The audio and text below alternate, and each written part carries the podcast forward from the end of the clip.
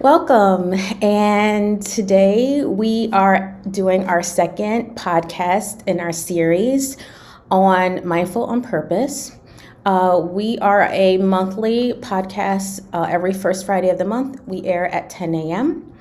And um, we talk with uh, different experts and survivors in the area around domestic violence, interventions, and innovation that's happening in this space. Uh, my name is Christina Blackburn, and I am the founder and director of Speranza Human Compassion Project in Philadelphia. Um, we do training with first responders and students who work who work or will work directly with victims of violent crimes, and in particular, domestic violence victims um, and children who are in the middle of domestic violence. So we do training um, with the students uh, and and the professionals around how to you know best practices how to um, interact um, with the victim um, and you know how and kind of understanding a little bit about their background and what happened to them before they got to that point so that the person can better care for the for the whole person um, um, when they're when they're interacting whether it's a police officer whether it's an emt whether it's a doctor or nurse whether it's a lawyer or a judge. Um, so, yeah, so we provide those supports and that training. We've been doing it for about eight years now. And we also have launched a new um, technology through Vanguard Medicine where we kind of take some of that content and we put it on a platform so that it's scalable and can be used at any hospital or university or institution um, you know, hopefully globally, because uh, we know that there's a huge need for this information within healthcare systems, but also, uh, you know, within other um, organizations and and for students who are essentially going into this this field. Uh, so yeah, so that's a little bit about me. Um, today we have the pleasure of speaking with Dr. Nikulina. Uh, she's actually done several projects with uh, the nonprofit over the past year. And so I'm so grateful that she um, said that she would become a part of this podcast and come on today. Uh, so she's going to introduce herself and to talk a little bit about her work before we get into some of our questions and um, talk a little bit today about um, child endangerment, children in the middle, and also understanding the impact that COVID has had on you know women and children is experiencing domestic violence in their homes. And I do want to give a brief warning that some of the content that we are talking about is very sensitive. Um, so I just want to make our audience aware of that before we get started. So, Dr. Nikulina, uh, thank you again for um, coming on today. And if you would mind giving us a little bit of an introduction to yourself and to some of the work that you currently are doing. Sure. Thank you so much, Christina, for having me. It's a real pleasure. Um, the work that you do is so, so important. So I'm really, really um, glad to be a part of it and to be here today. So, I am a licensed clinical psychologist. My clinical special, specialization is in working with children and adolescents and with survivors of trauma. And as a psychologist in New York State, I do that through talk therapy. Um, I don't prescribe medication. My job right now is an assistant professor in the psychology department at Queens College and the Graduate Center, which are part of the City University of New York. So on a day-to-day basis, I wear lots of different hats. I teach undergraduates and graduates. I um, graduate level courses rather. I supervise clinical work of doctoral students who are training to become psychologists, and um, I do research. So, um, my research is um, on survivors of trauma. So, I study what, what happens to people who experience negative or adverse events in childhood. And these kinds of events are very varied. They range from losing a loved one or experiencing childhood abuse and neglect and or witnessing domestic violence in the house and so on. Um, and I, along with a team of my trainees or students in my laboratory at Queens College, uh, we want to understand better how the lives of those impacted by early trauma um, are changed as a result of, of what happened to them.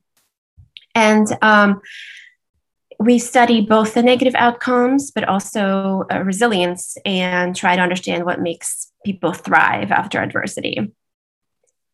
Um, and um, I also study specifically survivors of sexual assault and um, whether they choose to talk about their assault or not, and what are some of the reasons for that.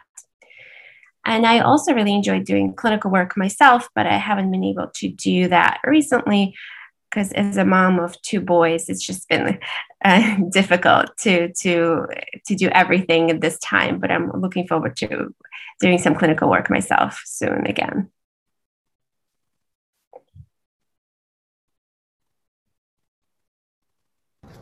Thank you so much uh, for the introduction and for the work that you're doing. It's it's very important in this area um, for us to understand like what helps people to thrive after these type of events and across their life, you know, across their lifespan, how it affects them. So we're going to talk a little bit about that today. Um, and uh, so I guess we can start with just an overview of what ACEs are. Um, if you would mind give us, giving us a brief introduction to those. Absolutely. So, um, ACEs are adverse childhood experiences, and the term ACEs was uh, coined by Felitti and colleagues. Um, he uh, and his team did a, a research study in the 90s in, out in California, where they surveyed a large health system of um, thousands of individuals called the Kaiser Permanente Health System, and um, asked these uh, participants in the health network whether they had a history of 10 different events in childhood. And uh, these were physical abuse, sexual abuse, emotional and physical neglect. Um, living with an incarcerated caregiver, living with a mentally ill caregiver, uh, living with a substance abusive caregiver, um, experiencing divorce, um, and being also a witness to domestic violence in the home. And so um, when they uh, examined whether individuals in their health in their this large health network had a history of these events. They found that they were fairly common.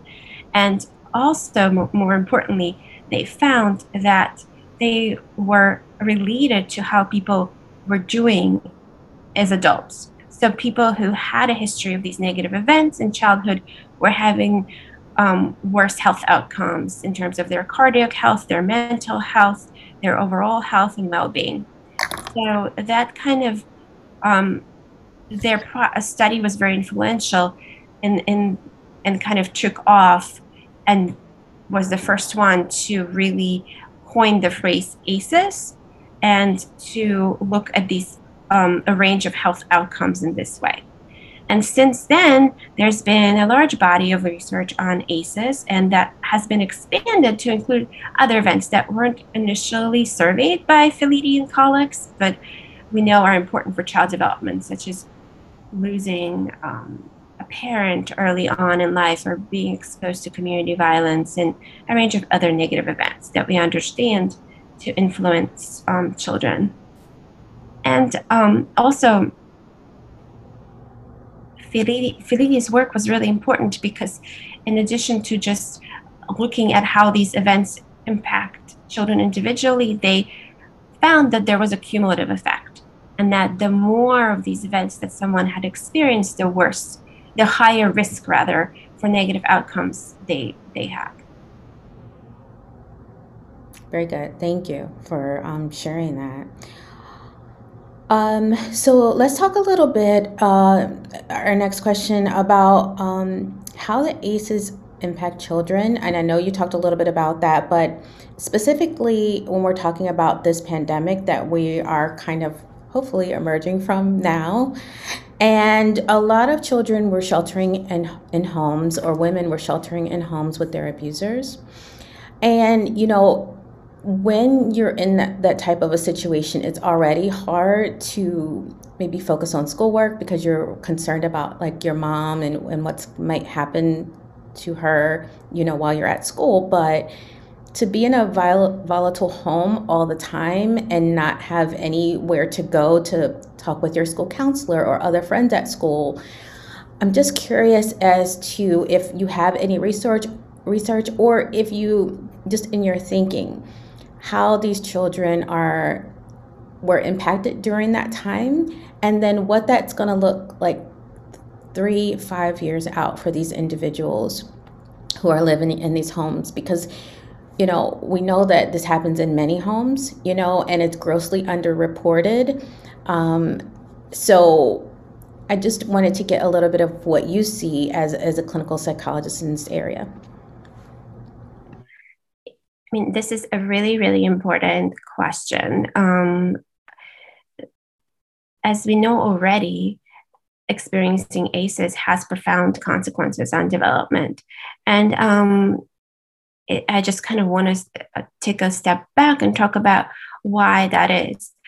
So, um, children are children's brains and bodies are really plastic in childhood. Um, mean that what I mean by that is that when children are born, there are things that we know that they're born with genetically certain predispositions, but also their brains are very adaptable to the environment in which they are um, being raised. And so, um, what some of this research into looking at, at the ways adversity impact development shows is that those children who live in households that are inundated with um, negative events and ACEs and trauma, they adopt to those households. So they learn how to survive in those households. And um, so they develop anxiety because it's helpful to be anxious and hypervigilant in the situations when you you are unsafe and you need to always look out for yourself. They withdraw because they might learn that it's unsafe to interact with their caregivers. They um, learn to focus on survival um, in the home rather than you know devote their energies and um, their cognitive capacities for uh, towards school and learning. So there's different ways in which our brains change as a result of trauma in childhood. And so children growing up in homes that are marked by adversity are kind of the, that's why you see a lot of elevated rates of um, depression, anxiety, um, also externalizing behaviors in children who are uh, victims of violence at home um, because they also learn to resolve conflict aggressively and learn that fighting is a way to kind of re- um, to get what they want or the way that they are able to stay safe. So then they take these um, behaviors outside of the home and they do it in school and with their peers. But um, in some ways in that environment in which they're growing up those behaviors are adaptive.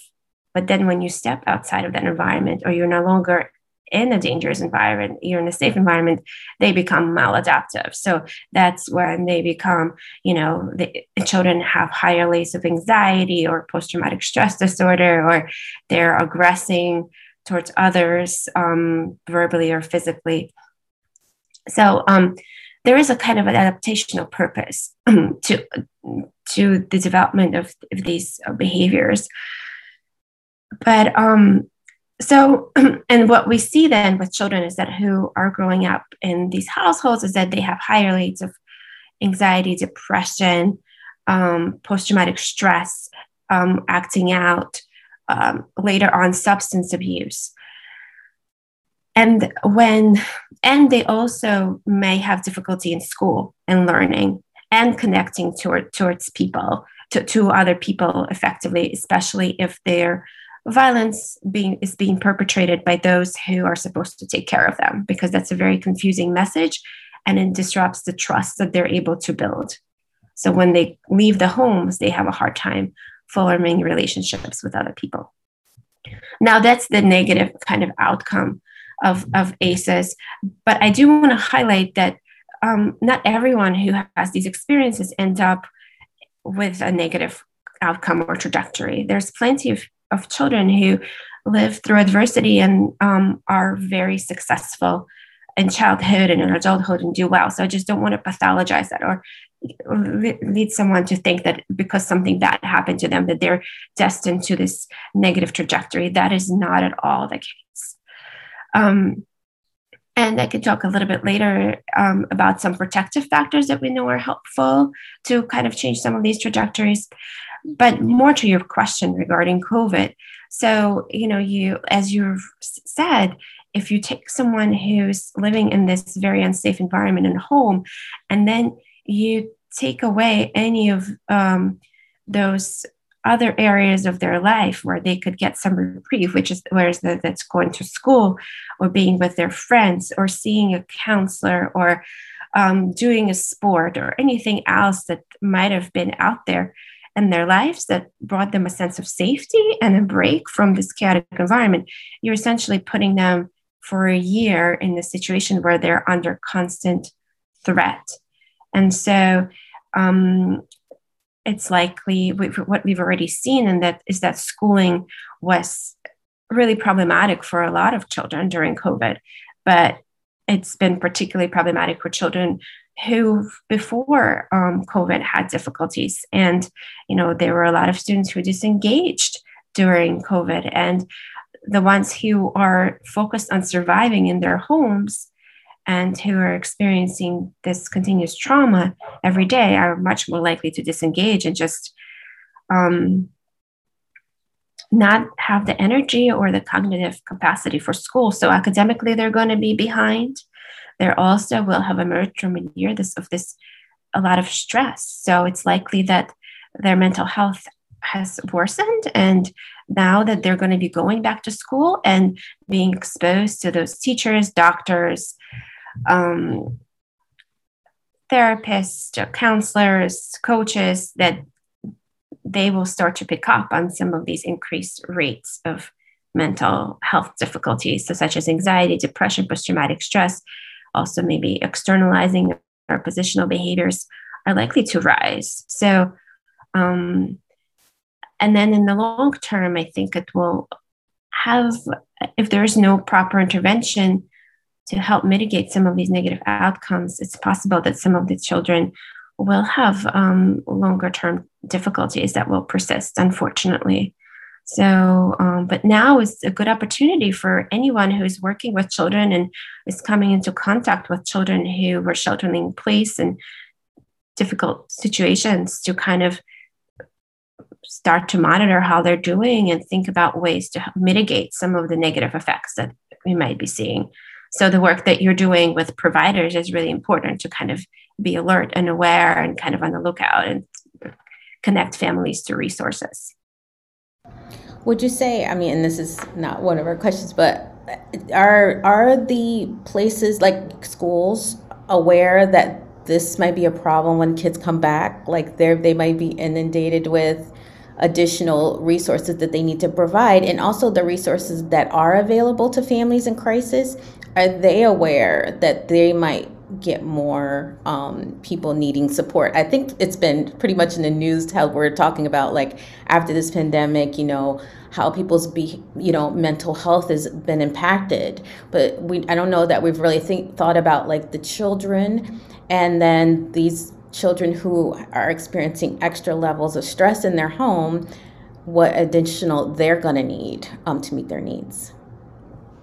Um, I mean, I think that that's a, something that uh, everyone should be who works with children should be thinking about. I know that some schools are really are aware of it and are are considering uh, what it's going to be like for children who haven't uh, who've been doing remote schooling this entire time, or maybe some version of hybrid schooling how uh, their needs might change as they come forward. Not only you know the safety um, regarding just continuing to stay stay safe uh, when COVID is still you know among us, but um, also like meeting their needs otherwise.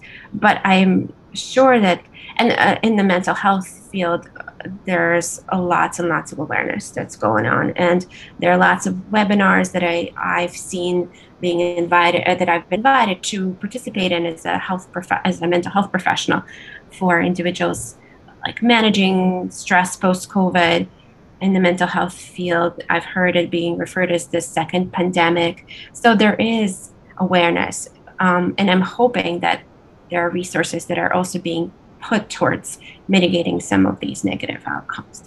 Okay, that's great. That's awesome. Thank you for that. Um, so, uh, so if someone is an adult who you know was abused or witnessed abuse as a child, um, how does how does this impact them um, as an adult? You know, in their interpersonal relationships, at work, communicating with others, some of their internal chatter and maybe negativity that they have toward themselves. Because my thought is um, that there might be people who experience things in their childhood, possibly they don't remember, or you know, but as an adult, they're or or maybe they do remember, but as an adult, like they're having these uh, challenges, right, with their relationships with other towards other people and with other people. Maybe they don't understand why, you know, but it could stem from things that happened in their childhood. And it's like, how can we help them to realize that um, that some of their behaviors now may stem from what happened in their childhood, and then what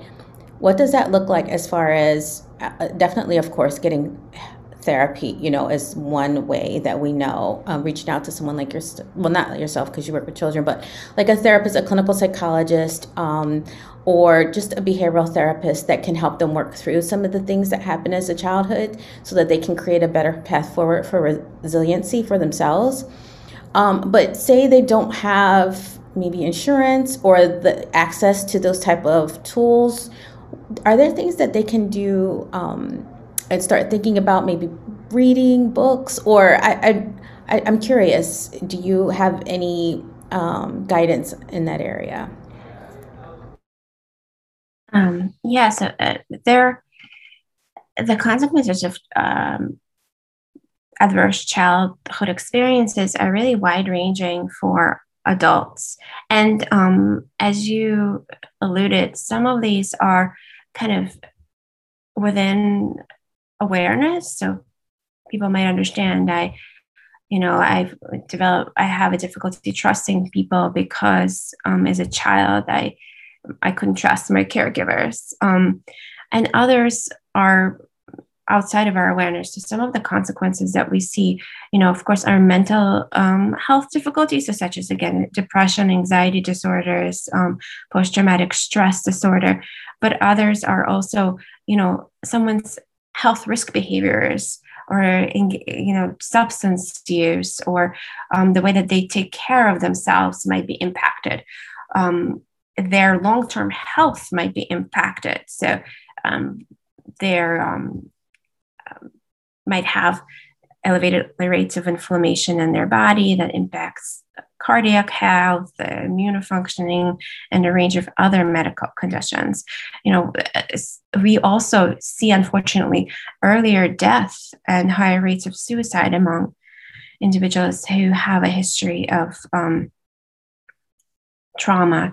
Therefore, um, there's such a wide ranging um, range of consequences that people who've experienced difficulty in childhood are, are, are maybe experiencing now as adults. And also, um, there are adults who've been through trauma and are doing fine. So there's definitely a, a range of outcomes that we see.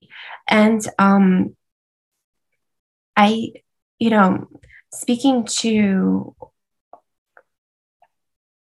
seeking help, there are some really good interventions that psychology um, has or um, that help adults as, as, well as children, but adults overcome some of these negative consequences of, of trauma. And um, so, because they are so wide ranging, there's a different range of interventions that would be appropriate. Um, kind of, uh, first of all, if you're someone who is in imminent danger ever or feel that, that you're or someone you know is at risk of something happening immediately, the thing to do is call 911 or go to the nearest emergency room. So, um, otherwise, it's important to try and think about how are whatever difficulties that emotional difficulties or behavioral difficulties that you're experiencing impacting your impacting your life so and if you see that um, all of us have you know days when we are down once once in a while or feeling particularly nervous for something.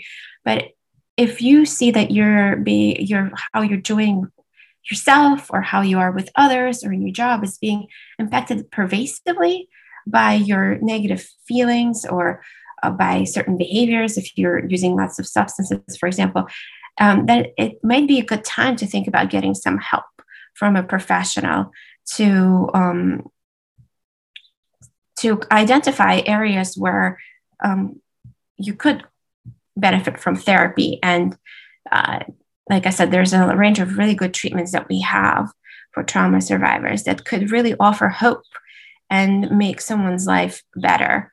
So um, I do encourage you to reach out.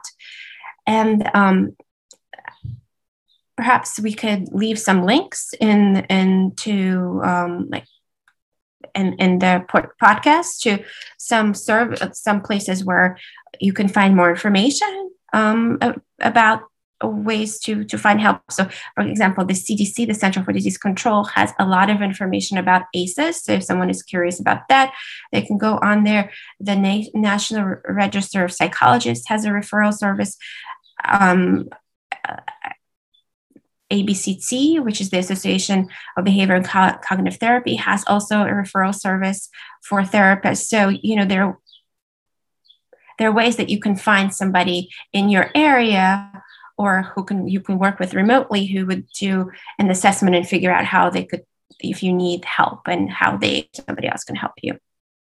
Um, now, in terms of your other question regarding of what else um, people can do if they're um, trying to understand what happened to them. There, there are uh, some really good books that are available, and um, perhaps we can also link to those in the podcast. Um, afterwards, we I could provide some citations for literature, um, and there are also ways, you know, like as I mentioned, because the consequences of trauma can be so varied, I think something that many of us can can do to kind of um, to do better, even if you're not a trauma survivor, is to just understand that there's a really big body and mind connection, and to try and just even take care of some of these basics in the, in our lives, such as getting good sleep, eating a regular nutritious meals, making sure that you're um, getting some exercise or staying active in some way, and doing something that's pleasurable and engaging to you. So, and that could look very different for different people. Um, you know, some people like to read, others like to walk outside, or it could be a variety of different things that you enjoy. But really, um, um, regulating some of your body and how you're you know functioning on a day to day could really be helpful to our health all around and to our mental health. And um and i you know i know that that's not easy. It sounds really easy just do these things but that is not easy and particularly to individuals who've been through trauma. A lot of times their sleep is disrupted their uh, eating habits are disrupted the, you know their ability to be outside or in a house or um, is disrupted. So i don't want to make it sound like that's easy. That's that could be someone's struggle. Actually, that could be the, some of the ways in which the trauma really has impacted how they are. But I think that those things, in any case, whatever you can do, even small steps, um, could be kind of universally applicable. I think that's very helpful, and also just kind of like being aware, you know, just being aware about what's going on in your own body. Like if you are feeling an extra level of fear around just going outside or like people or like normal things, right? Or if you're feeling more anxious, like when you're driving, you know, um, you know, those are indicators that hmm, maybe something's going on within me that I need to maybe, um, I'm sorry, be aware of. Um, so uh, this this is really helpful. Okay, so what do you think can be done to minimize children's exposure to to violence in the home? I know this is very difficult, and uh, oftentimes it uh, relies heavily. You know, we know domestic violence primarily is um, women are primarily experiencing violence in the home and children witnessing that you know primarily the mother is the primary caregiver for that for the children. So um, it, it's primarily falls on her the one who's being abused to protect the children in the home which can be very difficult. Um, so i you know and you know doing this podcast, um, this is something that I lived through in my family, um, and I, when I was in, experiencing violence in the home, and so it was very difficult for me. I mean, I, I made it a priority for me to protect my children so that they weren't being injured. But emotionally, it's very it's something that sometimes we don't think about what children are hearing, what they are experiencing, and how they're feeling about what's happening in their home. Um, are there ways to, to um, minimize their exposure or what, what have you seen? I have a question around that. Yeah, I, I think these are such important questions. I just wanted to kind of go back for a second to what you, you were saying regarding, you know, being aware. I think in the time of COVID right now, specifically, um, for everyone who's coming out of lockdown, I think there's like a extra need of uh, for awareness and understanding that it might not be comfortable to be outside to be kind of engaging with people and that's okay because we've been told that it's dangerous to do to do that for a year. And now um, for some people it's easy to just go back to normal. And for others especially um, those who um, have a history of trauma before um, and have difficulty kind of trusting and being out there it might be hard. And uh, everybody might have their own pace or their own kind of um, way at which they gain uh, in which they gain comfort. So i just wanted to kind of i think that that's really important especially now to think about kind of being out in the world and uh, which is new again to, for a lot of us. Um, and uh, so in terms of preventing violence there's different ways that we think about prevention. So, um, from an epidemiological point of view, there's primary prevention, secondary prevention, and tertiary prevention. So, that's kind of like a scientific way to think about it. And the primary prevention is really the prevention that you do to um, make sure, to the extent possible, that violence in the home doesn't happen. And um, that is um, researchers think about that from um, interventions to reduce some of the major risk factors that we know of. So, poverty, for example, or being stressed uh, can be a risk factor for um, for experiencing domestic violence in the home or for um, as act as a big stressor and fewer resources uh, resources on caregivers and which can then lead them to um, maltreat their children or to um, um, be perpetrate to perpetrate violence against their partner. So preventing kind of mitigating some of those stressors um, such as reducing rates of poverty or to um, you know make sure that families have resources access to resources as they need them. So that's kind of one universal way that we can help prevent some uh, violence in the home. Additionally, it's through what we know about uh, individuals who perpetrate violence, um, especially towards their children or um, towards their partner. They are not necessarily aware of the consequences of this on their children and they are not um, a lot of parents who perpetrate violence against their kids they have unrealistic expectations about their children. They have um, they just have more limited parenting knowledge and more limited knowledge about how to mitigate some of their own emotions and how to confront their own emotional difficulties. So one kind of universal prevention um, that could, just be could be more education more education for caregivers. You know to drive a car you need a license.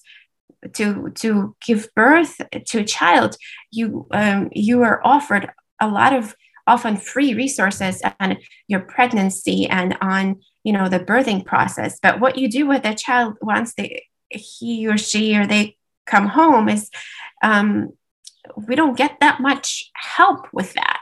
And so I think it would be helpful to just give parents more education or more access to education and resources so they could understand better how to help their children develop most optimally and how to when they need help so that they, they can mitigate some of their own negative emotions negative behaviors um, and how to access that help so that they can be better better caregivers for their kids. So that's something that i think is, is important and then you know um, secondary prevention is to identify individuals who may be at risk and to intervene there. And that's, I think, a lot of the work that you're doing with working with providers who are out there in the world in the world treating children and um, helping, um, you know, families and making them aware just of the kind of the consequences of trauma on development and helping them find good ways to screen and ask important questions so that children who are survivors and victims can be identified and can be connected with resources. So, and then tertiary prevention, that's already identifying kids who have developed negative consequences. So, who might be having a depressive disorder or post traumatic stress or anxiety, who might be acting out, and identifying those children and connecting them with resources so their problems are mitigated and they don't get worse. Or identifying families that are struggling and giving them resources to help, um, you know, if um, to help reduce um, the, the, violence in the home. So, um, so that's kind of a, scientific perspective on how I would think about preventing violence. Now, your other question was really important. So, if you're a survivor and you're or a victim, you're living in the household with um, a partner who is violent towards you. Um, and as you mentioned, uh, research shows that most victims of more severe types of uh, domestic violence are, are women. Um, although men also experience it from their partners. And um, um, when it comes to, we know that when it comes to more psychological aggression at the lesser levels, it can actually be bidirectional and um, kind of impact men and women differently. And I'm just talking here about the research on heterosexual couples. Of course, there's um, uh, same-sex couples where they're, you know, they also experience domestic violence. Um, but the the more extreme types of violence tend to um, v- women tend to be the victims of the more extreme times types of violence and the injurious types of, of violence in the home. Um, and that that could be really difficult. It's a really difficult position to be in because, um, again, what the research shows us is that even if children are not directly witnessing it, they're very much aware of what's going on, um, and so it's um, they're still being impacted by it. So they're you know they know that um, something is happening that their mothers being um, victimized and they're worried about it. So, um,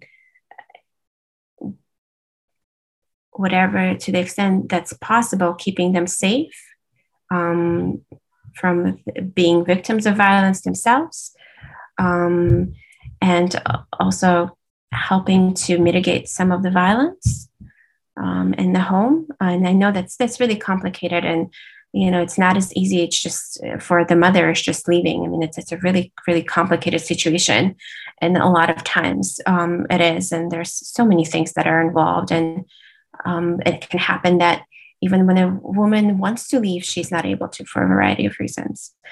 Um, so to kind of um, to make sure that children get a reprieve, that they are getting good education, good physical um, and mental health care if they can, and to just kind of mi- minimize their exposure to violence and kind of take care of the, the, the, the victim, the mother herself, as much as possible to, to, to, to kind of minimize the violence in the home as much as possible and keep the environment safe, I would say, something that a survivor who's going through this can can try to do. And if you know again if possible getting some care for this for herself so that she can um, leave uh, the, the violence behind eventually and have a safe environment for herself and her family. Yeah, those are great suggestions. It's a tough situation for a lot of families, right? And a lot of women and men, like you said, um, who are experiencing it. Um, but I, guess in our talk, the main thing is how do we keep those the children safe? Um, and I feel like another way is maybe building a community around yourself. Like if you have a church community, you know, um, or a fam- strong family community. Um, just and also, like you said, making sure that mom or dad is taking care of themselves, um, doing things to take care of their own mental health if possible. Like things that they enjoy doing, making sure they're, they are still doing those things and not neglecting themselves and just worry and fear all the time, 24 7, but actively trying to do things that they enjoy, like reading or going out for a walk or a run or exercising or spending time with friends and family members. Uh, if possible, you know, to um, just give their brain a break from from all the stress that they might be experiencing at home. Um, I think that's critical and super important, even for the kids, like making sure they go to the park, right, and are out in nature and doing, you know, fun things that are free, you know, that they could still do and enjoy doing, like playing a sport like basketball or something like that with their friends or going over their friend's house. Um, but making sure that their lives are still full uh, outside of the home and, and, doing things that they enjoy doing as well. I think that's super important. I completely agree, and just that social network piece that you you mentioned is so so important. Absolutely, you know that we know that one of the major protective factors for uh, against negative outcomes for people who are survivors of trauma is having social support.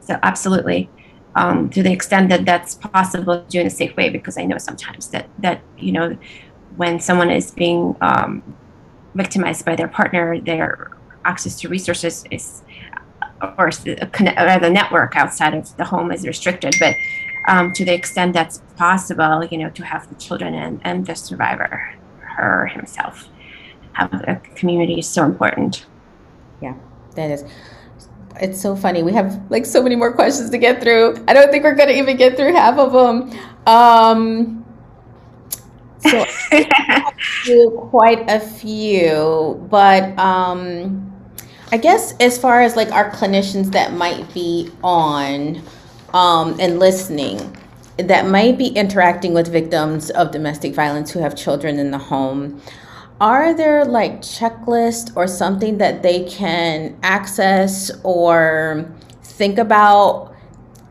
saying with parents when they come in? They they realize mom or dad has been injured through uh, a domestic violence altercation children were witness to that. It happens often. Uh, you know parent shot parent stabbed children witness that.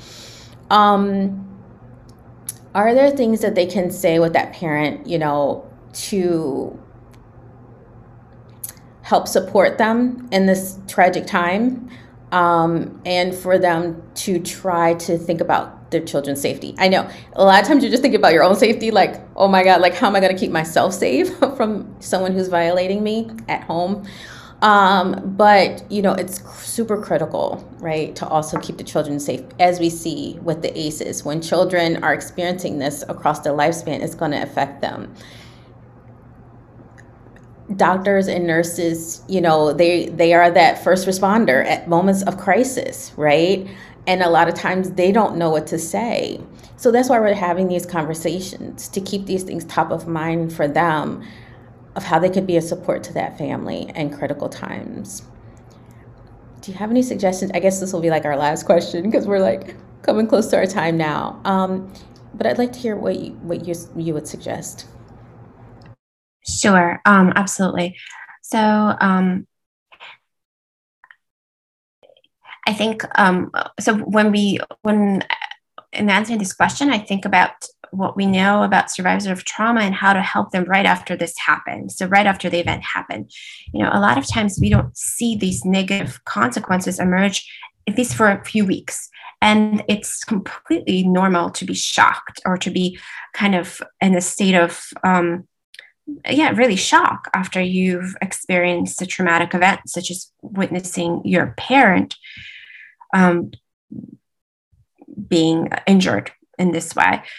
And so, um, you know, first responders, uh, emergency room physicians, um, whoever it might be who is treating the the mother or the child or uh, the father at that time um, might just kind of be mindful of this and to think a few days ahead what would it look like for this family we know that first and the most helpful is not to force the child or the survivor to talk about what happened to them i mean it might be necessary to do that uh, for police reporting and things like that but in general just not to if it's not necessary not to and the person doesn't want to talk about it, not to have them rehash, that's actually been shown to have a negative consequence.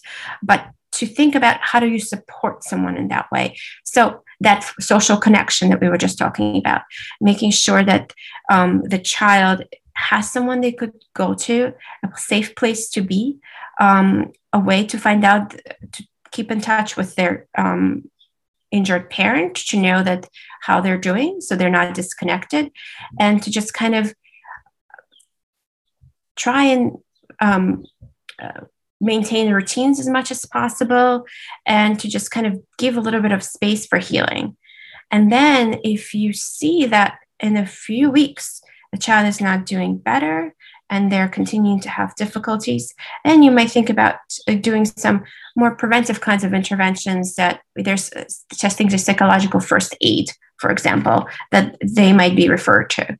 So, um, and that is in times of crisis, that's the kind of intervention that psychologists do. And again, that's just like very, mm, it's just connecting individuals to um, safe networks, um, making sure that they know what happened to their loved ones that you know kind of they're aware of the, all the information and then helping them build some skills to mitigate some of the kind of negative outcomes. And that's actually been shown to be effective. The psychological first aid is something that providers need to be aware of and maybe you know refer a family to such a resource where someone can check in with them in a few days and say you know you might benefit from something like this. How can we reach out to you and provide it? So I would say just so to to ask questions, to be aware, to make sure that the child is connected and safe, um, and then to think a couple of days ahead and make sure that they have resources that they might tap into later on is what I would say. And there are lots of different screener uh, screeners that are available um, that can be administered, you know, to check for symptoms of depression and anxiety. Uh, but again, if it's just happening at the moment, it's likely that those will be very high and the child might just be in shock. So it might be worth to kind of um, think again a couple of days ahead to make sure that they are connected with somebody once the, the actual acute phase of this is, is over. This has been so helpful. Um, I thank you so much for your time today and just for all the knowledge that you've shared um, with myself and with our audience. Um, it, we're going to share more about you and your work in your bio, and we'll also share some links um, that if, if, you'd like more information um, on what we've talked about and some of the screeners and things like that. We're going to share that also um, through links on our on our um, podcast page and also on our website. So I would like to thank you, Dr. Nikulina, so much for for being on today and. Um, and I just thank you for our audience for listening. And I hope this positively impacts you and in your caring for um, patients and children who are experiencing violence at home. Thank you. Thank you so much for having me, Christina. It's been a pleasure. Thank you.